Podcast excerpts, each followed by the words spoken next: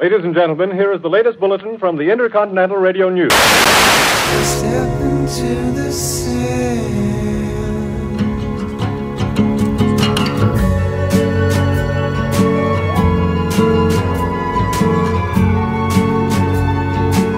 This is Macabre Grimoire with Ari Show, Travis Nye, and Robert Melee. Everybody, welcome to Macabre Grimoire, Chapter 7 Chung Ling Soo, aka William Robinson. A sordid tale of magic and deception. Oh man, I love this guy. He's such a it's such a crazy story. Cuz he's like Okay, so do you want to do you have anything that you want to go into first cuz usually you do the history, but Uh, you know, you really, really like this guy. I, I will just fill in some gaps Okay. from anecdotes, but go ahead and jump in there. I will. All right. So I first heard about this guy when I was watching this program on Netflix called Mysteries at the Museum. I'm pretty sure it's on regular TV, but I don't have regular TV. I just have Netflix. Anyways, that's a side tangent. But um, this they start talking about this poster and about how it's this east this like magician from um, the east. He's from asia or china china or whatever. And he doesn't speak any english and his shows are like super mysterious.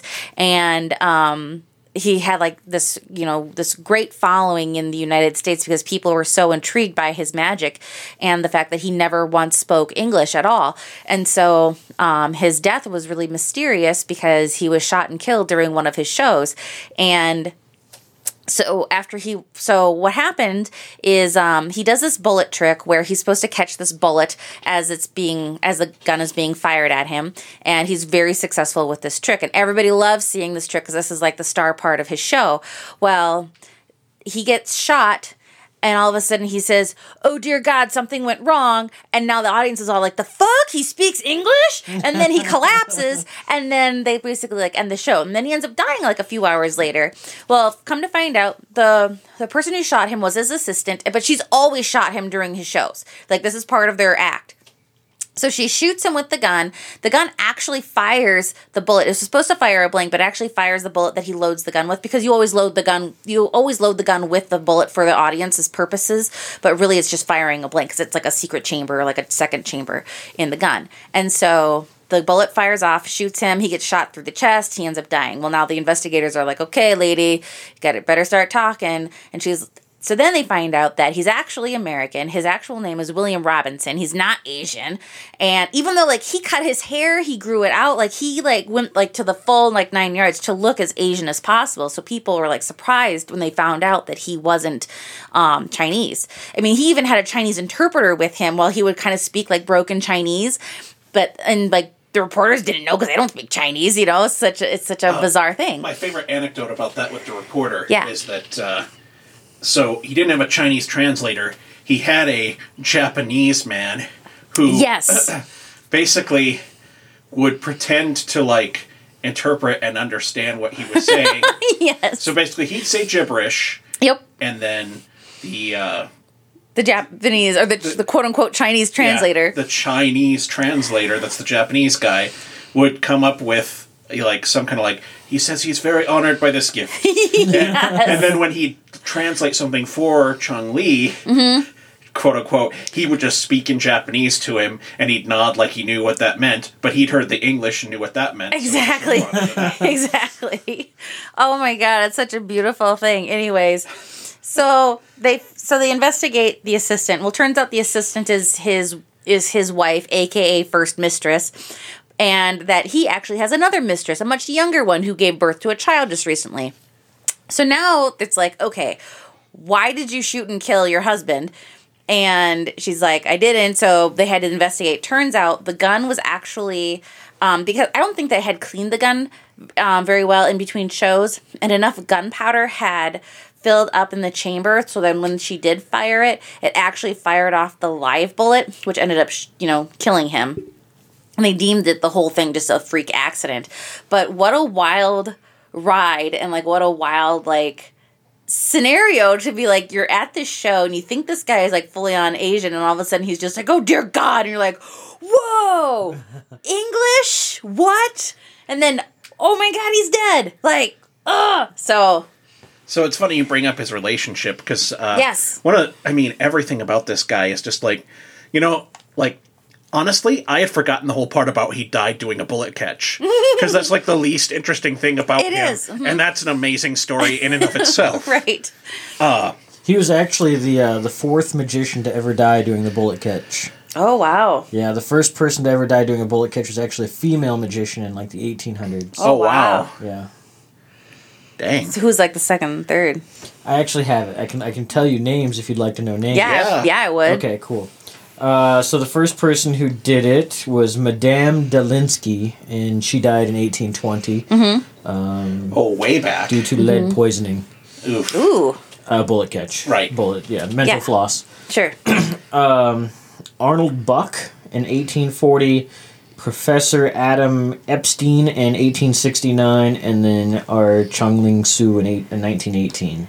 It's so interesting that each one's like about like twenty to like forty years Yeah. apart. Like it's always like an even numbered amount of years.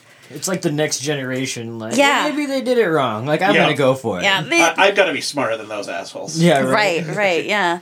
Which, if you've watched um, The Illusionist, Yeah. okay, Or no, no. Uh, uh, the Prestige is the one that has the uh, the bull- where they talk about the bullet catch. And, okay, what, what am I?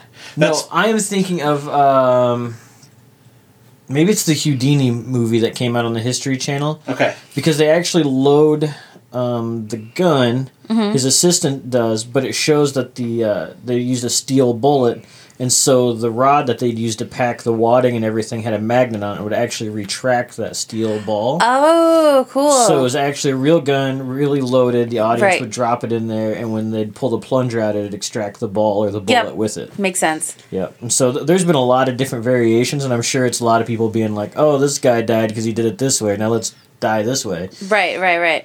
So Yeah, like bringing up uh, uh, the Prestige. The uh, I I always thought that was super interesting because I knew about how bullet catches are like super dangerous and deadly and stuff. Yeah. But the whole like that's actually a thing that happened where you know where Hugh Jackman shows up for the bullet catch. Yeah. And the mag- the magicians are even like I don't like doing it because it's super dangerous, but it's like good money because people are like no people die doing it. right. And uh, the so what did he do in the movie? He put like a coin or something in the. He put something hard. Yeah. In the, in the uh, chamber after the whole magnet pulling the Yep. the yep, bullet yep. out. Okay, so it was that movie that he did the magnet. Yeah. Okay. Gotcha. The uh it's funny though because like even uh, David Blaine does the bullet catch now. Yeah. Dominic was Oh. mentioning that. Yeah, so if you haven't seen it, you need to look it up where he actually has like a, a mouthpiece designed for his mouth with a steel cup that he puts in there. And they've done like high speed slow motion video of a 22 rifle, Olympic rifle that's super accurate on What? a tripod. Shoot, and you see the slow motion bullet going into the cup, and the cup like gets wedged in the back of his throat and actually catches the bullet. So Penn uh, from of Penn and Teller went on this huge tangent, basically saying every bad name about David Blaine possible, saying how dare you do this stunt because you're going to have a whole new generation wanting to try it, whether it Yeah. is real or not. Right. You have just sold this to be a real stunt that But I is was just actually about to bring up the Penn and Teller. Part of their claim to fame is their very good bullet catch trick. Yeah. Right, but it's but you still, don't watch it like the bullet fly in slow motion. Right, whatever. exactly. So he has like a whole science team of high speed cameras where Penn and Teller perform it, but they have like an extremely high disclaimer thing, and it's just magic. And Yeah. they- after David Blaine like blew up because of this, uh, they basically came out and said ours is just a trick. Um, as to where David Blaine is trying to pull it off as it's a real, proven science proven Dangerous. Stuff. Oh, stunt. that Yeah. makes me so nervous. So I don't know if David Blaine actually really does it the way that it's Sure. Shown in his series in like the slow motion. Like I believe it would be, Sure. but I don't know for sure. Because Dominic said like he thought he had like basically shot himself in the face and like broken some teeth or something, but Uh, Oh. the first time he did it, the dentist who made the mouthpiece for him didn't make it strong enough, Oh. and it, the mouthpiece actually busted, and that's when the cup got lodged like clear to the back of his throat. okay, so that's and what it he's cut talking. the roof of his mouth and like his tonsil area and stuff. Pretty bad. Ugh. And then he still did it again. Yeah, he's done it like two or three times, and he just did his uh, tour where he was actually going to do it live on stage. But his stage crew said that if you're going to do it, we're not going to be in your show. Yeah. Which could have been a publicity stunt to make it seem like Possibly. it's real. Oh yeah. Mm-hmm. But at the same time, like it makes you wonder, like, is it real? It's Yeah. funny how much with magicians, how much is just pure Bullshit. Sun Tzu psychological warfare kind Yeah. of stuff. Like yeah, you know, like the uh, you know, anyone with weak constitutions should leave the theater now. Oh, And, that's me. you know, because it's getting in the vaudeville era, and then the like gimmicks like Sun Tzu, and then or uh, Chung Li, and Uh-huh. then uh, uh, like in the Prestige again, referencing my only point of data on magicians practically. Uh, the part where he has a bunch of he has nothing but blind stagehands, right. and Hugh Jackman sees that and assumes that that's totally just like a, a gimmick or whatever. It's like, oh, that's a brilliant gimmick. Yeah. To just have all blind stagehands just to build hype about. Yeah. It's like his secrets are so dark and so secret. Yeah, that not even his crew knows. yeah. Oh my Yeah. god, that's funny. I need to see that. Yep, it's pretty good. Cool.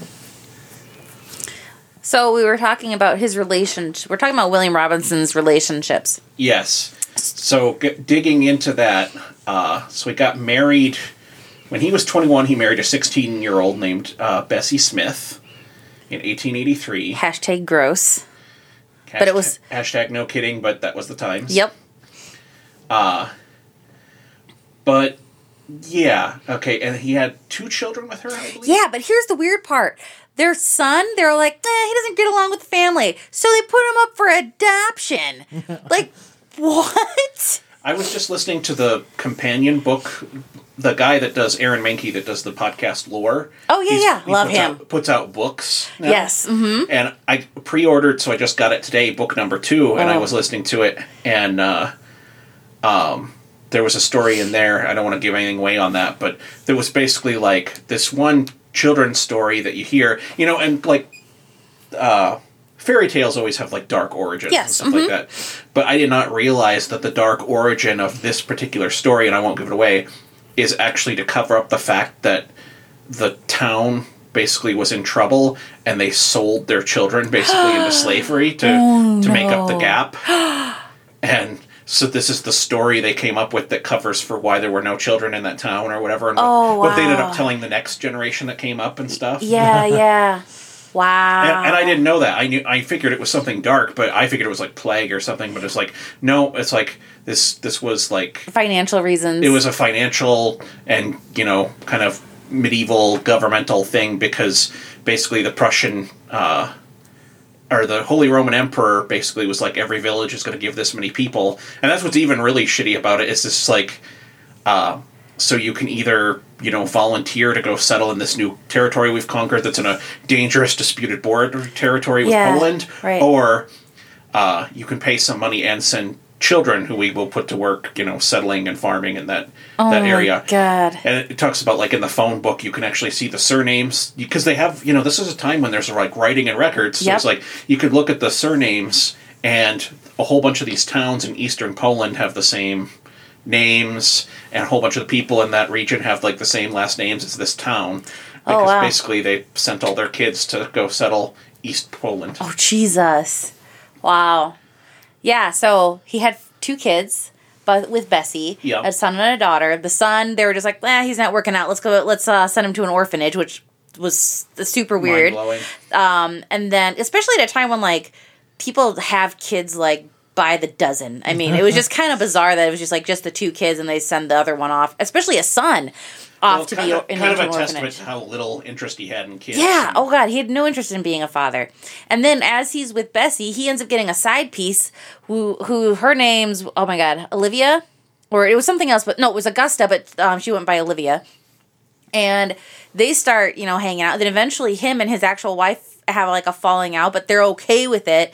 They never get officially divorced, and then they're Catholic, they can't get Exactly. So then um, So instead, they just become polygamists, basically. pretty much yeah so him him and olivia are now like together and they're touring all over the place doing shows and they just start referring to themselves as mr and mrs robinson and they say that they're married and everybody's like okay that's cool like nobody checks it because why would you Every, they're- yeah, it's not like it's the era of the internet and nobody's gonna Right. Google that shit. yeah, you know? nobody cares i mean not like anybody googles our marriages you know what i mean They Yeah. probably could have looked up on MySpace in that time, though, right? Yeah, that's true. on, on the Yahoo. Yeah, and Tom would be your Tom would be your friend. so um so then as he's with Olivia, he does I think he ends up having I think he does end up having one kid with her. it's possible. And but then eventually, you know, they get she gets older and he ends up getting another side piece, but she's young, like I don't know, 18 or something. And I don't know how old he is at this point, probably 40 something. And he- she ends up getting pregnant, but she's all like, "Oh no, I'm not going away. I'm going to be super important in your life and you're going to help me raise this baby." And he's like, "Fuck." Now what? And now his wife finds out, slash fake wife. But they did end up getting married, I think. Anyway, which is a whole nother thing. But anyway, so he's like, Well, I guess I gotta raise this kid. And then she finds out, you know, that he has a kid with this other woman.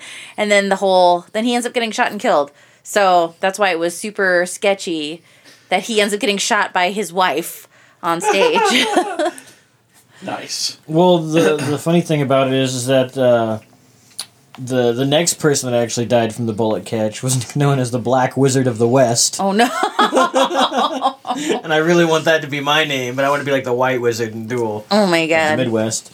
Um, but he was actually murdered by his wife on stage. Holy shit. Oh Yeah. snap! yeah, he used wax bullets that would basically deteriorate from the heat of the Oh, gun. sure. Uh, but she switched him out for real bullets and then basically just gunned him down live on stage. God damn it. Was it because he had mistresses? I didn't look into his backstory, Well, but come the Black that- Wizard yeah, of the it's- West, come on, it's, Yeah. it's sketchy. Yeah, super sketch. Gotta watch those magicians. oh my god. God. Oh my gosh. Uh, he wasn't a magician; he was a wizard. yeah. Oh, A okay. wizard's totally different. Totally, totally different. Yeah. I also thought it was interesting though that he toured with two different um, magicians that were like really popular at the time before he finally went out and made a name for himself as Chung Ling Soo. He, he copied a German magician 1st Mm-hmm. almost his whole act. Uh, but from what I read about him, it seems like he just basically stole everybody's successful material. Yep, yep. and basically died because of it. So Yeah. there's karma. yeah, pretty much. Because yeah, he yeah I don't I remember the names of the two magicians, but like you had Harry Houdini who was around at the time, and then Yep. And then so it was like magicians of that caliber and of that you know fame for the era, and he toured with one of them. They changed his name to like some I don't know. The first name he went by was Hop Ling Su. Yeah, And that was like his practicing name before he actually perfected his routine. Yep. Right. In 1899, uh, uh, he left the, the company where he was under the German magician that he was basically stealing a lot of uh, secrets from. Let, left that and uh, stole another idea and set out on his own. He reinvented himself as Hop Ling or Hop Sing Lu, a Chinese speaking magician. He shaved his mustache and his hairline and donned a wig with a long braid in the back. He also used grease paint to change his skin tone and purchased a costume from Chinatown. that's that's dedication. His wife even well fake wife even uh, dressed the same way too. Oh yeah, it, right here. Path added to the deception by becoming a Chinese princess, and Robinson hired a real Chinese juggler, Fi Lung, to round out the performance. I was wondering what is he gonna do? Like, oh hello, these are my white kids. oh god. That's so inappropriate. Oh, so uh, eventually Robinson got an invitation from a manager, Ike Rose, in France, to bring Hop Ling Su or Hop Sing Lu, sorry, and his troupe to to Europe. Robinson sold his uh, Leviathan illusion and collection of books to help finance the trip. In March of 1900, Hop Sing Lu appeared on the stage for the first time, and the show was a disaster. Lu's magic was slow and deliberate, and the trick involving uh, a large bowl of water went awry, which totally makes me think that's what they were going for in, uh, once again, in the Prestige, when he, because that's the trick he's doing on stage is one with a giant bowl of water that he Yep. was carrying, yeah, between his legs the whole time.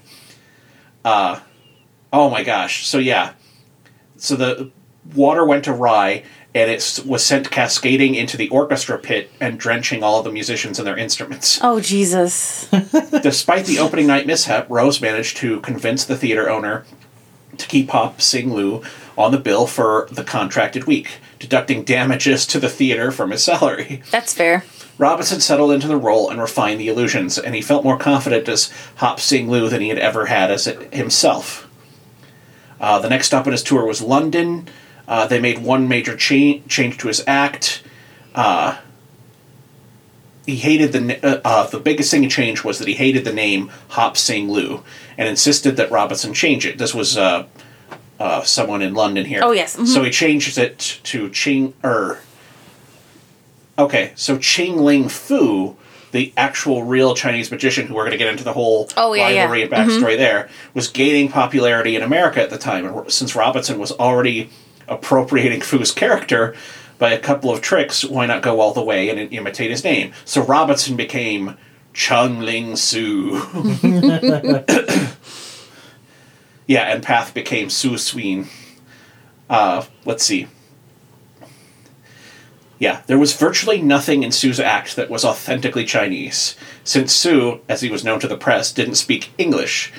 Even talking to the press was another gimmick. A reporter would ask Feng or Li Fi Lung a question, which he would repeat to Sue in actual Chinese. Sue would respond in Chinese sounding gibberish, which uh, Fi Lung would translate back into English. so this must be before, before he's got the Japanese translator, because that's the one that, that blew me the, away. Was just like, Oh, sure. So literally, there's like three different languages going on there, but no one can tell. Right. So I want to know what went on behind the curtain because if some dude was just like answering for me all the time and like misspoke but not able to correct him, Mm-hmm. like that would piss me off. Discipline, discipline. I think they. I think you would probably rehearse your answers and like kind of already know what your answers were going to be. right?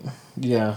Because in order to successfully pull it off without without Chung without basically without William Robinson being like, you know, Yeah. Right. Mm, mm. yeah. So even though fellow magicians and other performers knew that Robinson was Chung Ling Soo, uh, the public embraced his talent and accepted the guys along with it. Su became such a crowd pleaser that soon he was earning five thousand dollars a week with bookings two years in advance. Dang. Five That's how- thousand that's how dollars a my week life is, in like yeah. nineteen. Yeah, you know, uh, absolutely. That's Just like podcasting, it's all about the, you know, the Yeah. exotic cars and uh, world travel. and- Yeah. That's why you have this big stripper pole in here right now. exactly. Yeah. why would that be elaborate? Well, I mean, the, the poll isn't. It's who's on it.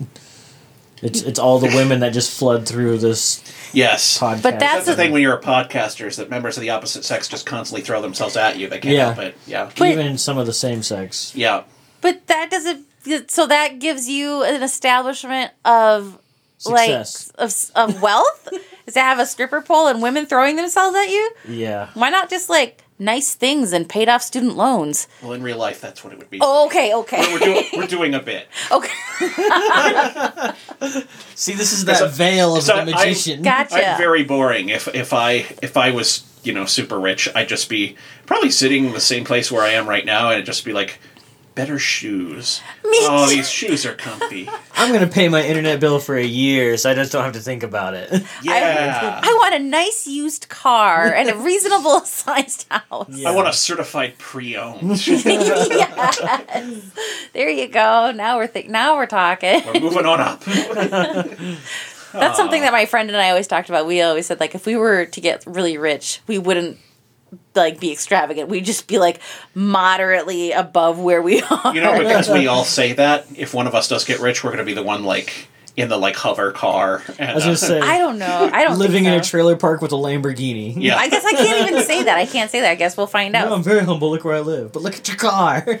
It's a Lambo. yeah, it doesn't make it over the speed bump. I live in it. yeah, pretty much. Oh. Okay. So So the five thousand dollars a week is what he's making, which is like a lot of money in that time. Even now, Well, yeah, even now. so f- uh, okay, here here it is. Like after that, uh, his troupe grew to 14 people, including a new juggler stage manager named Frank Kamataro, who was Japanese, and he was the one who did the. Oh. He spoke Japanese and English, but not Chinese. So during interviews, he would translate for Sue in his own vision, in his own version of what a Japanese person thinks Chinese sounds like. Yeah, that sounds about right. which, which they said s- sounded very, very different from the fake Chinese his boss was speaking. None of the reporters seemed to notice, as nothing was ever written about it. Well, it's interesting that uh, he was able to kind of fake Chinese when he had his Chinese quote unquote translator because like the words would be very similar, you know, the same Yeah. similar kind of dialect. But then when you get into Japanese, it's like he's still faking the Chinese, and the other guy's like, oh, I don't know, this is close enough. That just yeah, this guy crazy. Okay, so in uh, you know, then the conflict begins in 1904. Cheng Ling Fu, keep in mind the real one, began a European tour in London, and he was getting limited bookings because Sue's act had kind of sucked up all the money, and that was well, he's the real one, and so Oh, he had he had you know booked up for two years, and everyone's like, no, we we've seen the real Chinese magician. oh God. And so Fu challenged Sue to a duel of magic, which is something at a Hogwarts, to prove who is the real Chinese illusionist. Fu set the terms. Now Fu's the real guy. Yep. I no, I'm reminding myself because Oh. it's hard to keep track of. He he would win if Sue failed to do ten out of twenty of Fu's tricks, and if he failed any one of Sue's illusions. Robinson accepted the challenge. Robinson knew that losing would cost him his career, so he solicited the help of an old friend for an ace in the hole trick. Magician Harry Houdini agreed to teach Robinson one of his best illusions. I wish the article went into more depth about that because I want to hear more about like how did they meet and how Yeah, they- right. it's just like you know I'm sure it's a you know magic is an industry like anything else you meet Yeah. the people in it and you cross paths and you network you know even pre LinkedIn. Mm-hmm. Uh, so one day on the day of the Okay, so it took me a minute to figure out. You said pre LinkedIn. Yeah. I thought that was another Chinese guy we were talking about. Oh, oh Jesus! I was like, "Who's this guy?" awesome. that is awesome. I wanted to give you an LOL at that point, but I was like, no, I'll let the audience do an LOL because that was good. Nice. on, on the day of the event, Sue and his entourage arrived in pompous splendor. The small audience consisted of theater managers, who were the judges, reporters, and Harry Houdini himself. After waiting half an hour for his competitor to show up, Sue entertained the crowd with ten successive tricks and was pronounced the winner.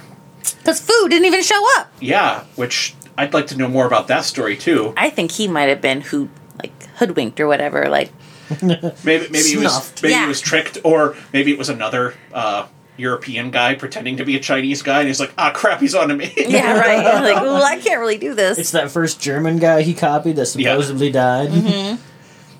so yeah, uh, from that day forward, Robinson changed the publicity for his performance from the wonderful Chinese conjurer to the original Chinese conjurer. Good for him. Which, as Travis said before the show, if you put original in the name, It's usually not the original. it's usually not Oh, sure. the original thing. Sure. But hilarious nonetheless.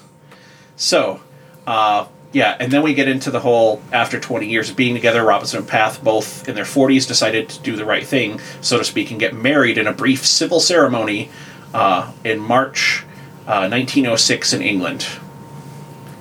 Aw, so nice for them. Until Yeah. Robinson was still technically married to Bessie, although he claimed to be divorced. So his affairs made his devotion to Path dubious.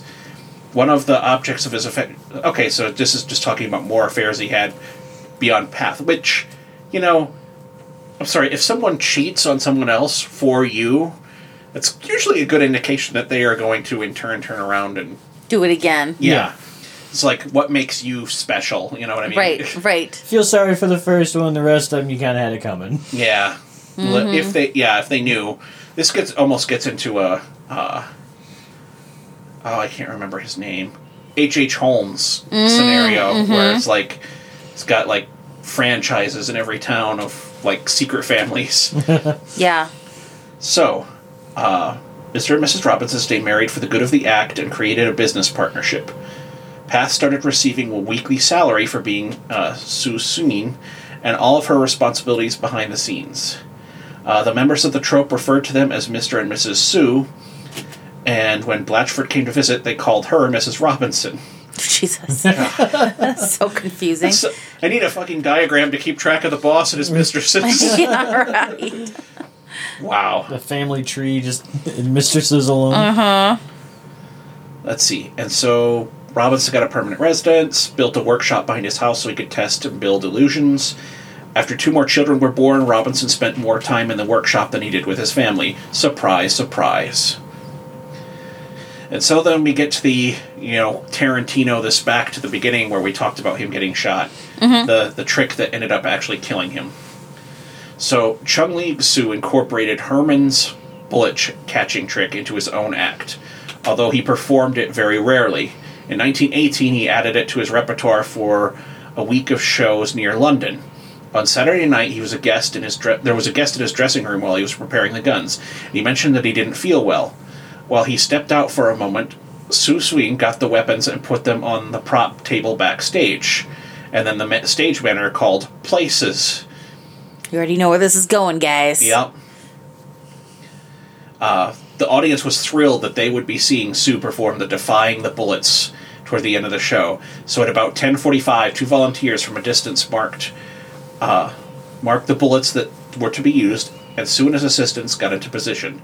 Immediately after the command to fire, Soo sta- staggered backwards and blood started pouring out of his chest. The audience wasn't sure if this was part of the act until Soo said in perfect English, "Oh my God, something's happened! Lower the curtain."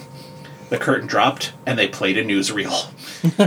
how, how, Ed, would you stick around for that newsreel? Well, in today's news, Chung Ling Soo died from chest. Dateline, you're up. Let's see. oh, the humanity. Yeah. He's like screaming behind the curtain. Yeah. Yeah, just everyone's just sitting there awkwardly eating their popcorn while while there's like screaming behind the curtain. And you can hear the new like you can see the news clip, hear the news clip, but then you hear like his screaming. yelling in Yeah. the background like, "I can't believe you shot me with a real bullet." oh god, I'm dying. Ah. Oh, we're morbid. Yeah, I was just realizing how morbid that was that we were doing that because it's just like we're sitting here like, oh, I'm dying, Ooh. but he really was like he really real was dying. legit dying, yeah. Uh, let's see, the coroner's inquest uh, at the coroner's inquest, Path had to reveal the secret of the trick to the jury so that they could understand what happened. She also had to explain the tr- uh, the triangle of her, her husband, and the woman he was living with. After testimony by Robinson and other assistants, the coroner and a gun expert uh, and the jury ruled Soo's death an accident, calling it death by misadventure. Which, hell yeah, I want that on my, my epitaph. Is like, how did he die? Misadventure. Flipped his vet. Flipped Flipped his his vet. bed.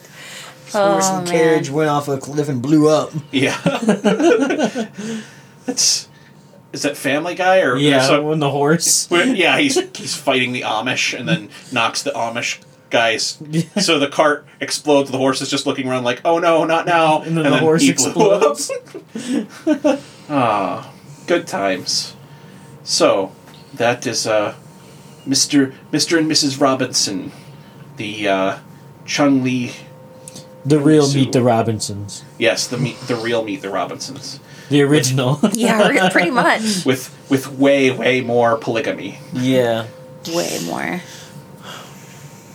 Yeah. I like this one.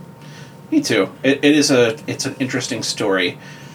Uh, Travis, what kind of unique perspective you have on this this whole thing? I mean, is like, let's see. So, how much do you get into like the history of magic, like with magicians stuff like that? Because I know you're a big Houdini fan. Yeah. Um, so basically, one of the biggest things, uh, there's a saying in magic there's somebody who does tricks, and then there's a magician. Okay. Whoa. I know, right? Uh, it gets pretty heavy. Oh man, I don't even know how to think about that. Right. Okay, keep going. Um, so basically, somebody does tricks is like your typical like you know high school kid or whatever. Sure. Just entertains his friends here and there, and then never looks back and does it again. Uh, the magician actually knows the history and origins of everything they do, Mm-hmm. even a simple like how to cut a, a playing a deck of cards. Sure. Um, they all have different names and stuff like that, and the origins of who created them.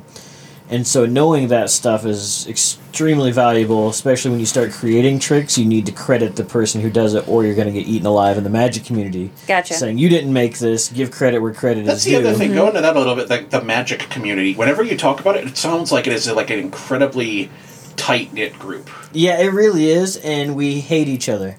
What? Why? Sharky competitive. It's not so much competitive. There's a lot of big egos in magic. Uh, no way. I know. Can you believe that? Like, it's the only People place who I've want ever their seen names them- emblazoned on the front of a theater and like all eyes on me. Yeah, yeah, that kind of thing. God, that's gotta Um, suck with all the egos. It's, But are you kind of one of them too? No, not really. I'm pretty confident. Yeah. And pay attention to myself, and everybody else will kind of fade away. Sure, sure. Um, but there's a lot of people out there who copy what other people are doing, Mm-hmm. and even a lot of the magic stuff that um, creators sell. People will watch the video of teaching you how to do it, like the mechanics of it, and then it'll teach you like a routine, like the actual presentation, and that's what everybody does. So every trick is a carbon copy. So Yes. that is somebody just doing tricks Yes. To be a magician is taking this and creating something completely new out of it saying like Oh, okay see. so i want to make something go from a to b i need a bullet to go from one side of the stage to the other without actually making it go through the gun Sure. um, so i know how to do it now how can i disguise it mm-hmm. so basically the secret is how to get the bullet out of the gun or how to get that autograph onto another bullet basically Yep. if somebody signs the bullet so once you know the basic idea, it's like now the real magic is distracting and misdirecting the audience. Um, so that's where it becomes real secretive. Like even uh, just recently, you probably seen in the news, David Copperfield was being sued because Yep. however many years ago someone tripped uh, going backstage under the stage during an illusion where the audience vanished and david copperfield was pretty much forced to expose this illusion that he's done for 13 years to prove that he wasn't at fault Oh. I didn't know anything about that. yeah and today he was actually just awarded he, he won the trial and said the other guy was at fault and everything else Oh my god. um, So I take it So- must have countersued for like the lost income from having to reveal the. I don't know copperfield's pretty well set Yeah. So what happened? like okay, the dude can you- owns islands yeah. so what happened? Uh, so basically, how I can't remember exactly how many years it was, but some guy went up with a group of people on stage to a, a disappearing act where he makes people in the audience disappear. Sure. The veil comes up. He makes them go under the stage to a trap door, run through this hallway to the back of the stage, and then appear somewhere else. Okay. So some guy tripped in the process, Oh. And now, however many years later, he's saying that he has physical damage. He can't work. He hasn't been able to work for however many years. What? And when he comes into the courtroom, like he comes in with like assistants like helping him walk. Are you kidding me? Um, but there's footage like lawyers and like investigators. Investigators. and stuff going out now that this trial has come to surface, uh, videotaping him out like walking his dog. Someone, fine. someone was putting on their own performance. Yeah. exactly. yeah. Yes. Um, so they're basically doing the acting as Chung Ling Soo did essentially. Right. Right. um, saying, "Yes, I'm injured. It happened because of this." And they're like, "We've been doing this routine for 13 years. Like, there's no way." Like the guy said, there was construction debris down there, and he's like, "No, like this is a 13 year act. Like Right. this is scripted, patterned. Like nothing has ever happened." Right. So, Holy cow! Yeah. Wow. so when Copperfield basically was forced to expose that, the magic community blew up Yeah, I bet. because one Copperfield tried to do it kind of behind closed doors a little bit, but then like no, this needs to be public information. So mm-hmm. now the whole recreating process happens. Now they mm-hmm. need to prove that it can happen without the trapdoor. So now the whole next generation of magicians is going to say, "I want to do the same thing, but everybody knows how to do it. Let's figure out how to do it a different way." Gotcha. Um, so Get basically, zombie David Bowie to build us a replicator. exactly. Uh, but one of the cool things, though, that uh, Chung Ling Soo actually started out doing in his career, it talks about black art illusions. Yeah. So that's really, really cool. It's basically like camo on steroids. Okay. Um, under the right lighting, if you put a black surface on top of another black surface, they blend together and you never know anything is on top. And that's basically what it is. Oh, I see. Okay. So um, imagine like a foreground and a back and a middle ground of the same pattern or surface. Yep. And then in between those two layers, somebody can hide and then reappear um, seamlessly without You're right. Without knowing anybody where knowing. they go because they don't know. It just looks like a solid wall. Right. Right. Um, and so that's essentially probably where the next method will go, where people will actually be on stage the whole time. Just everybody thinks they disappeared. Wow. Just audience, everybody come up here. You're gone. Wait, I'm still here. Shut up. The audience can't see you, but they can hear you. yeah. You're mic'd. Yeah, right.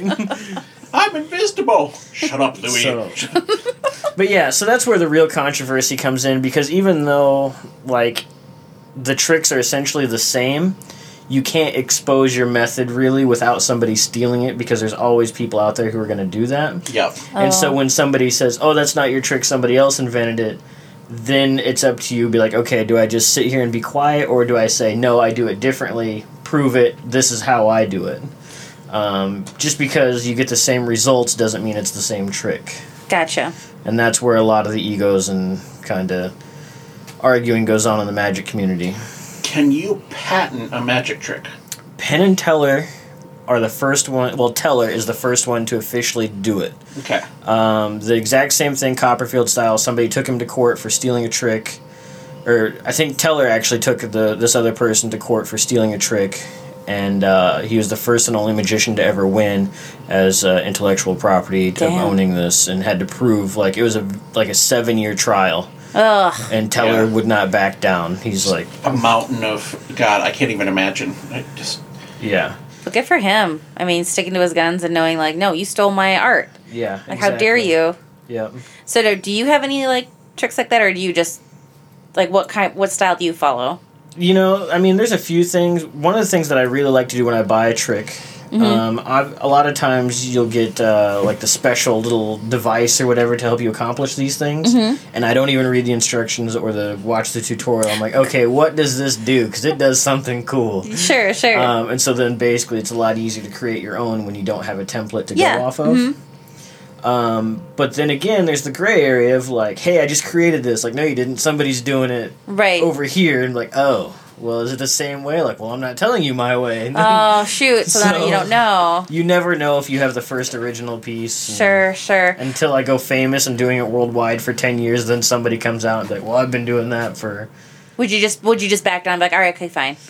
probably because if I've been doing it for ten years, it's time to retire it anyway. yeah. So, can I ask how much money do you have invested in all of your tricks? You know, okay, so here's the trouble with magic. Not only do we talk not talk about our methods, but even when you buy it, you don't know what you're getting. okay. So it's like buying a, a college book saying you're going to learn how to do equations like this. And then you get it, be like, oh, I don't really want to do it that way. Sure. So then you just scrap the book and don't do anything with So it. So then That's you don't count they it can't as- give you a preview of how it. Exactly. Ooh. So you're basically buying like blind buying all of your magic. It's like going on a blind date. Your buddy's like, "No, it's really good, Oh. dude. Like it's really, really good. You should, you should go." And out you're like, with this it." sucks. Yeah. Then you're like, "No, I don't want this. Go away." But then you've already spent the money on it. Right. And So- so, now you have the intellectual property in your mind you Right. can't return. But you still bought the trick. Right. So how much? So can you? So do you even know like how much you've spent? Oh, it's a podcast epi- episode. I hope my wife isn't listening to. If it makes you feel any um. better, my husband has over 4,800 DVDs in our house. Okay. So So on average, when tax purposes and whatnot, I figure about two to three thousand dollars a year. okay, on just crap that I really will never use. like it's nice because I don't mind doing it sure. because I like knowing all the different methods. Here's why. Okay, so as as your fake wife, I'd be okay with that because you're actually performing and then making money Exactly. to go towards that investment. Yep, and I'm okay with that. That's the Do you want argument. to talk in to Amanda about podcasting then? See, making money making money. I'm just kidding. That's but that's the thing, like, because Dominic he wants to buy like this like thousand dollar camera, and I'm like, as as as, as a second camera, Mm-hmm. and I'm like, I would be okay with that if you were making money off of it. Right. But he's not. He's not pursuing like weddings or graduations or anything like that. Like he's just he just wants it so we can have it. And bef- and prior to like getting the second camera, he was telling me like, "Oh, if I get the second camera, now I can legitimately do weddings and have them in Blu-ray disc form and feel better about the product that I'm putting out." So I'm like, "Okay, I'm on board for that." Well, he gets offered this second camera and he wants to get it, and I'm like, "Okay, so you're going to do weddings?" And he was like, "Oh, I don't want to do weddings." I'm like, "Then you can't see, get the camera." That's the first plug. Like we're gonna get you on board with this first one. Right. Like you got to be a business person about this. So Yeah. so I so so that's why I would be okay with what you're investing and spending. Yeah. But because I have all this stuff and all this knowledge built up, I do have other magicians, some local, some distant, that do call me or message me or email me. Sure, sure. And be like, hey, I'm trying to accomplish this. How can we do it? Mm-hmm. And then I'll work with them a little Oh, bit nice. on that. So I have like the creative aspect of it, but it's also really difficult because I can't enjoy a magic show because like I'm so like I'm analyzing it the whole time. that's kind of Dominic when watching horror films because he just analyzes it the whole time. yeah. So like we graphic went. design. Yeah. Mm. Any kind of like signage or anything like that, or like logos, I'm Yeah. pulling them apart with my eyes. and Yeah. I can't not do it. I went Yeah. through that phase too when I was doing a lot of graphic design. The the cool thing is we just went to uh, watch the Illusionists Broadway show down at the Pavilion. Mm-hmm. Cool. and uh, I was I'm familiar with all of them who performed. They're big names in magic, um, but I didn't really know what they were going to perform. Oh. And so my wife and I were there watching it, and I see one of the guys uh, steal watches off three people during the show, and I'm like, oh my gosh, like You know it. You're on it. when is he going to give the watches back? But I can't tell anybody. And then like he didn't give Oh. them back till the end of the show. And Ah. I and my wife like she's like he didn't take watches like he didn't give them back and I'm like I swear he took watches and then at the end he's like oh and by the way here's your watch and here's your watch I'm like oh ah. thank God I thought I was going crazy I'm like I'm just creating a show as I watch it You're like having a small panic attack. Yeah, right? Like, when are they going to reveal it? Yeah. Oh my god. but then there's also times like that where like I see them do the traditional stuff like steal somebody's watch Oh sure.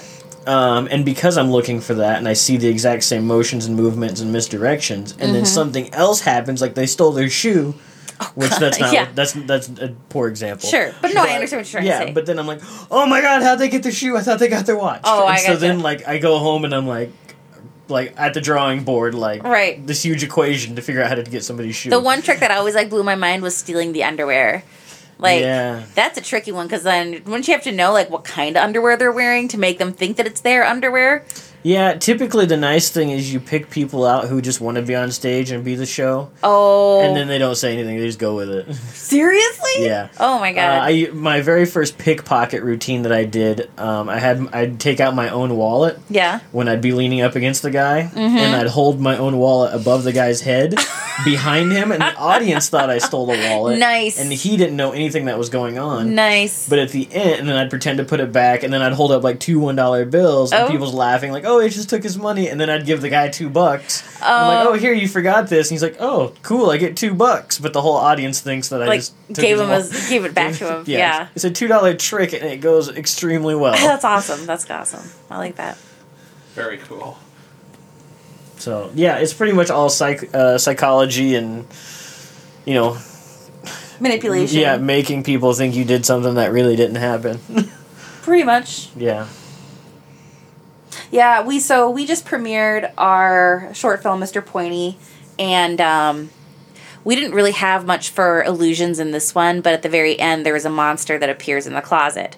And um, after our short film showed, usually uh, at your, if you, when you show at a festival, you have a Q&A. Yeah. So nobody really had any questions for about the film or anything like that, which is 100% normal. Like, it's always like dead eyes looking at you like, I got nothing. Like, nobody gives a shit. So you're just like, all right, cool, thanks. And then you like go back and sit down. Well, then as I get back to my seat, this guy taps me on his on my shoulder and he's like, He's like, I wanted to ask a question, but my wife didn't want me to. I'm like, oh, okay, bitch. like, there goes, you know, at least one guy that wanted to ask a question. That would have started a whole conversation. Right. And he was just like, What was with the monster? And I was like, Oh, well, that was just the monster in the closet. Like, weirdo. And I'm just, and I kind of turn back around. He goes, No, no, no, no. How did you do the monster in the closet? And I was like, Oh, not realizing that for some people, like that's a huge like, Yeah. like, how do they do that? you know, Right, like they want to know. So yeah, especially a, a you know a small film festival crowd like that. Yes. There's a lot of people there that are like aspiring filmmakers or just like super fascinated. Oh, yeah, by it. just So super They want to yeah. dig into the like the technicals of how did you do that? right, right, right. You know, like I'm not. I like movies. I don't really know the whole process of them and stuff. But one movie that I really did like about wanting to know the technical aspect Mm-hmm. of it, which again kind of goes into magic, um, was I think it was Birdman. Is that the one? that, Oh, Uh, with uh, oh Kevin Bacon? Nope, No. Nope. Uh, Son of a bitch. Ugh. guy who played Beetlejuice, oh, Michael Keaton. Michael Yes, Keaton. thank Yeah, but the whole thing it was uncut, like it was a continuous. Yes. that was awesome. Yes, and as filmmakers, we were watching for. I mean, there were some cuts, but it Yeah. was seamless. Like it was hard Yeah. to know when there was a cut. So, like if you ever like see the camera going like right in against somebody's back, that's a Yep. cut. Yep. Exactly. Um, when you see something like with the camera kind of like sw- um, swivels into like a black area, then then that's Yep. a cut. The one, the most amazing one though was when they went into the dressing room where there were the mirrors and you have the two actresses standing in front of the mirror, and you know the camera know. is in that space. And Yeah. you're just like, what? How? Ah! and then we watched the behind the scenes after because we wanted to know, Yeah. like, how did they accomplish all this? And it was like a fuck ton of rehearsal. Yeah. They built their set on a sound stage, was just the bare bones, and they just ran through it. Oops, sorry, sorry, listeners. They just ran through it like over and over and over again with the camera guys, you know, going Yeah. through all the moves and the motions of like of this whole routine, and just like, God, that's dedication, and that's just fascinating. Yeah. The uh the, the first Star Trek movie, Mm-hmm. uh I think maybe it was the second one, uh where they're actually like skydiving out of the Enterprise Oh, to, sure. to back to the Earth. Oh yeah, yeah. hmm Um the behind the scenes on that was I thought was really cool where basically they just stood on like a big mirror Oh. and looked up and so it reflected the sky that looked like they were standing Yes, in the sky and then yeah. the guy just shook the camera real hard mm-hmm. and I'm like, Oh my god, that's genius. Like There's one oh so there's a there's an illusion in Friday the 13th. I think it's part 1 where I think it's ah, God, I want to say Kevin Bacon. I don't know. We'll just say it is. I think he's in the first one. Dominic's not gonna listen to this. He's a, he doesn't care. Anyway, so so he's he's laying in the bed, right, and he's asleep, and he had just like done it with some chick, right, and Jason hates it when people have sex. Yep. And so he's laying there in the bed, and all of a sudden he gets an arrow straight up through his throat, and you're like, oh god, like, and it looks real. Like, how do they do that? Well, then um, the behind the scenes is actually um, Kevin's head is just up through the bed with just like his head on the pillow Okay. and he's actually kneeling under the bed whereas like they have a body not a body double but like a dummy Right.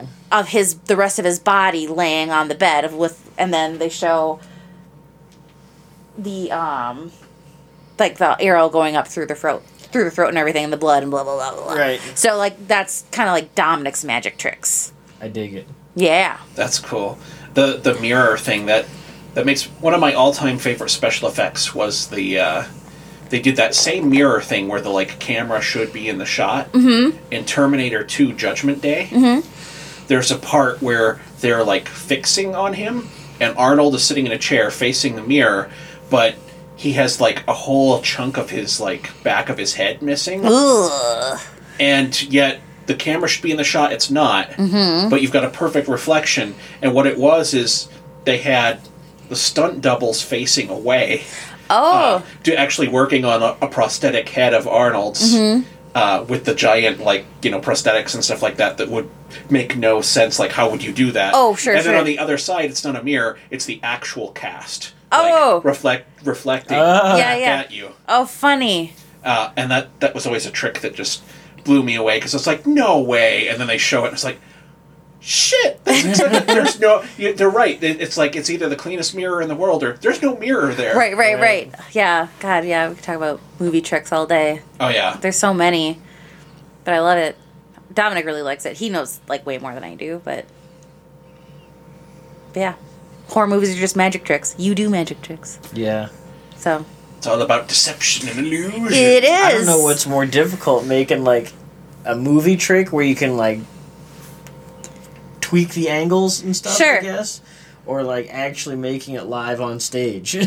like Well, you can like invoke a certain like reaction just by changing the edit. yeah. So like if you just edit it a certain way, then you don't know the difference. Like I could cut away, like you could like show like a shot of me screaming and then you cut away to something else and all of a sudden you hear me screaming and like you hear like and you mm-hmm. assume that I'm being stabbed or whatever gross thing and your imagination actually fills in the blanks. Right. So then there's really no special effect. It's just your brain just working overtime because you're so anxious. Yeah. it's it's cool because there's a whole like you know there's stuff like well this is gonna sound really dumb and obvious but it's like there's just amazing stuff that you can do on a live stage that you just could never translate Oh, into a for sure. movie.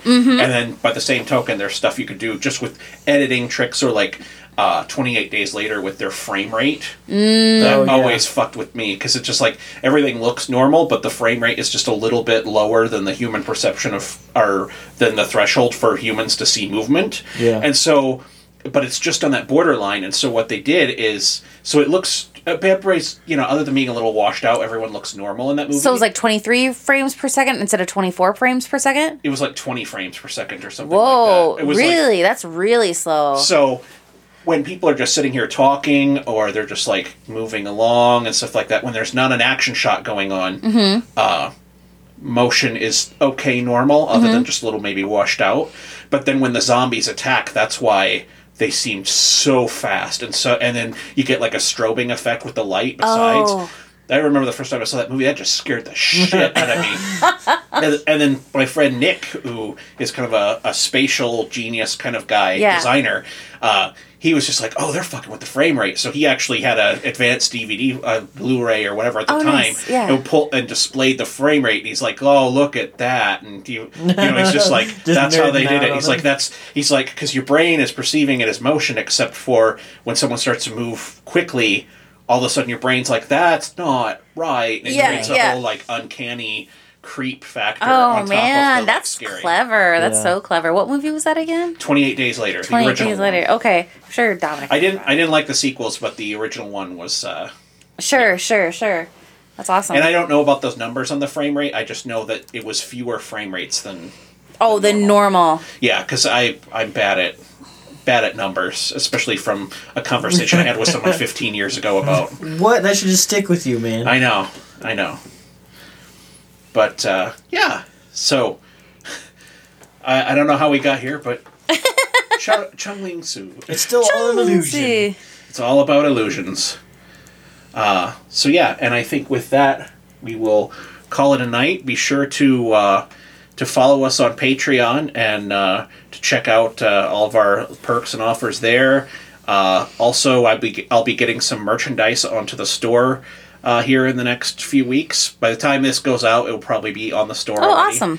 And then uh, yeah, so macabregrimoire.com, thesouempire.com. Oh, and I got us out. news. Oh yes. So, okay, so I haven't been able to say this for like the last three months and it's been killing me.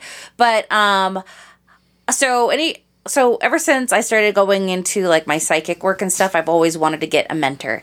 And I did obta- obtain a mentor for um, a short period of time. And he's still my mentor, but more of like a friend at this point. But um, I really needed somebody else that was going to take me a little bit further. And so, um, a friend of mine, she was like, "Have you ever heard of Carmel Joy Baird?" And I was like, "No, no idea who that is." Well, if you look her up, she's essentially Canada's version of like of like our Teresa Caputo, and she's basically like Long Island medium. Let's she's she's Canada's version of Long Island medium, which is and she has her own TV show called Mom's a Medium. I'm gonna nod and pretend I know what that is. There you go. Which is basically just a TV, like a reality TV show where um this she's a medium. She just goes up to people and gives them readings about you know Cool. their love, their, their, you know their loved ones that have passed away, and it's touching and it's emotional, and everybody loves that kind of TV show. So um. Anyways, so Carmel does all these like um, psychic development courses and mediumship development courses, and um, she was having this one course called Medium Master Class Mentorship or ment. I forget I forget how it's worded, but it's basically it's a mentorship program. It's 15 months long, and um, Carmel is like personally teaching you throughout these 15 months. And it's like the most intense class that she's ever offered. She's not, she doesn't know when the next time that she's going to offer this. So it's like, you don't, it, you know, it's basically like you need to jump in on this. The other, the other caveat though is that um, she's only accepting 10 people to this program because it's such an intense course. So my friend Christy, she's like, you need to apply. And I'm like, I don't even know who this chick is, but okay, sure, like I'll apply. So I, so it's like a three application process. So I send in my first application. It's basically questions like, are you psychic? And do you like do readings? Like, yeah, I do. And I kind of give a little bit of my, my, my working background. And then, um, if you get accepted past that, then you got to go to this webinar with her, with Carmel, who sh- then she explains like more about the program. So I got accepted past the first phase, which I was kind of like, that's fair. I mean, I do I do professional readings, like that's that's that's okay. So then they explain more of the program and they're like, this is going to be very intense. This is going to be, you take up a lot of your time. If you cannot commit to this, do not apply past this phase. So then they send out the second application and i was like ah, i don't know if i want to because i flake out on a lot of stuff like i i do and i'm try- i'm just being honest with myself so i'm thinking i don't know if i should do this and then i had until like saturday night at midnight to um, respond and um and I was like, I don't think I can. So I talked to Christy about it on a Friday afternoon, and she's like, dude, you got to do this. And I was like, I don't think I should. This is, you know, thank you for you know showing me this this class and and her maybe I'll just take another one of her workshops or whatever. And Christy's like, no, dude, you need to go for it. So I'm like, all right. So and I'm telling myself the entire time, what's the worst that could happen? I get accepted, you know, like that's kind of my mentality about this. And I talked to Dominic about it too. I was like, okay, imagine that John Carpenter was giving you a master class in filmmaking. Would you do whatever it was that you could to be in this? And he was like, oh my god in a heartbeat. Like he didn't even hesitate. So i'm like all right that's okay. So i filled out the second application. Second application was more like what's your day-to-day like? Do you have kids? Where are you from? What's your job? You know kind of like those types of questions. I was like oh this is kind of interesting. One of them was how did you hear about Carmel? And literally, my answer was, I have no idea who she is. My friend Christy told me to apply. Like, that is like the worst thing to say on a job application. Like, you don't say, like, I don't know what McDonald's is, but my mom told me to apply. like, that's essentially what I said. So, um, I submitted the application on Friday night. I get a response on Monday morning, and I open up my email and I just see that it's from her team. I'm thinking, okay, like maybe I can see it in like the subject line, like because I couldn't get like a few first few lines of the email in my inbox. So I and I tried and I read it and I was like, oh, it doesn't tell me if I'm accepted or not. So I open it up and it says, congratulations, you've been accepted to do an interview with Carmel's team. I'm like, and I'm now I'm getting kind of nervous. I'm like, okay, well, you know, just because I made it past phase two doesn't mean I'm like, you know, in. Mm-hmm. You know, I, I still have to do an interview, and I can still screw that up. I mean, I could say any kind of weird things. So I get a I get a call from her team and they're like, okay, so Carmel wants to do an interview with you in like an hour from now. And I'm thinking, whoa, wasn't I supposed to have an interview with like her team first? And if the team liked me, then I'd be passed on to an interview with Carmel? Like that's what they had explained. The five tiers of Carmel. Yeah, it was. It was pretty much that's what it was. And they're just like, nope, she wants to meet with you right away. So can you do an interview in like an hour? I'm like, uh, I'm still at work right now. Can we push this out to like, I don't know, three? And they're like, oh yeah, yeah. So um, I get home. I'm like super nervous now. She's gonna be calling me, and, I, and I'm waiting and waiting and waiting. Three o'clock comes, three o'clock goes. I'm like, oh god, it's the worst. Like when you're expecting a phone call at a certain time and it doesn't come, and then three thirty comes and three thirty goes. I was like, what is going on? Four o'clock comes, she calls. She's I'm so sorry, I was working on this case. Blah blah blah. I'm like, oh, no problem. Like, what am I gonna say? Like, you jerk, you know? Like, no, obviously she was busy. So she's like, here's what I like about you. You're from South Dakota. You have some some semi-professional reading experience. You know, you seem really grounded. You actually, you know, you have a normal job. I like that. Um, so um, I want you to be a part of my team. And I was like, what?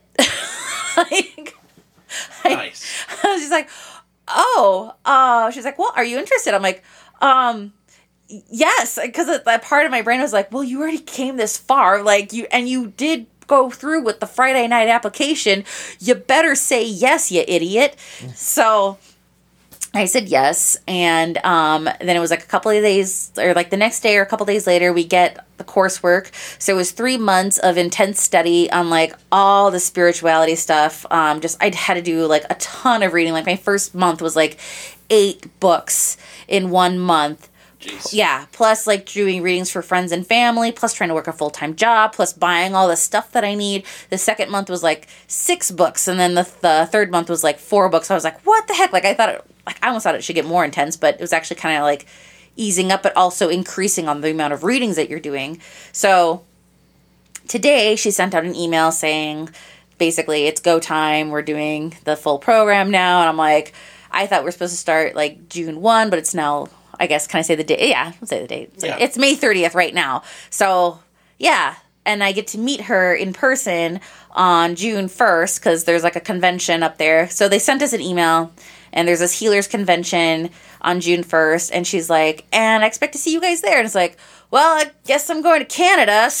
So that's a thing. So I got my passport um, which came super fast. Like I applied on May 4th and I got it by May 14th Whoa. Right and that was expedited service too like I was ex- I was expecting at least May 21st Yep. so, but May 14th, I was like, I'll take it. Um, I got a flight out of Sioux Falls, super cheap, like $540. Damn. Yeah. Um, and then my hotel, rental car, all that stuff. The only thing I'm nervous about is the driving in Canada because it's kilometers versus miles per hour. So I think I'll be fine. I don't know. So yeah, You'll so so that's so that's kind of my journey. So if you ever so if you want to get readings with me, please hit me up on Facebook. I will be happy to. Um, and if you get me now, my rates are definitely going to be cheaper now because a year from now they won't be. So get in while it's good. There you, there you go. Get in on the psychic ground floor. Before Yeah, get gets on the ground floor before I get. Well, I, I mean, I'll get better, but I mean, like before I get more and I expensive. would, I would like to uh, point out that uh, something that our, our listeners wouldn't be aware of is that uh, every night when we, we start one of these shows, Travis always appears in a puff of smoke. He's wearing a top hat and a cape. It's true. And uh, Ari, uh, she the whole show she hovers like several inches off of the surface of the couch. I am so fucking zen. And with that, have a good night, everyone. We'll see you next week.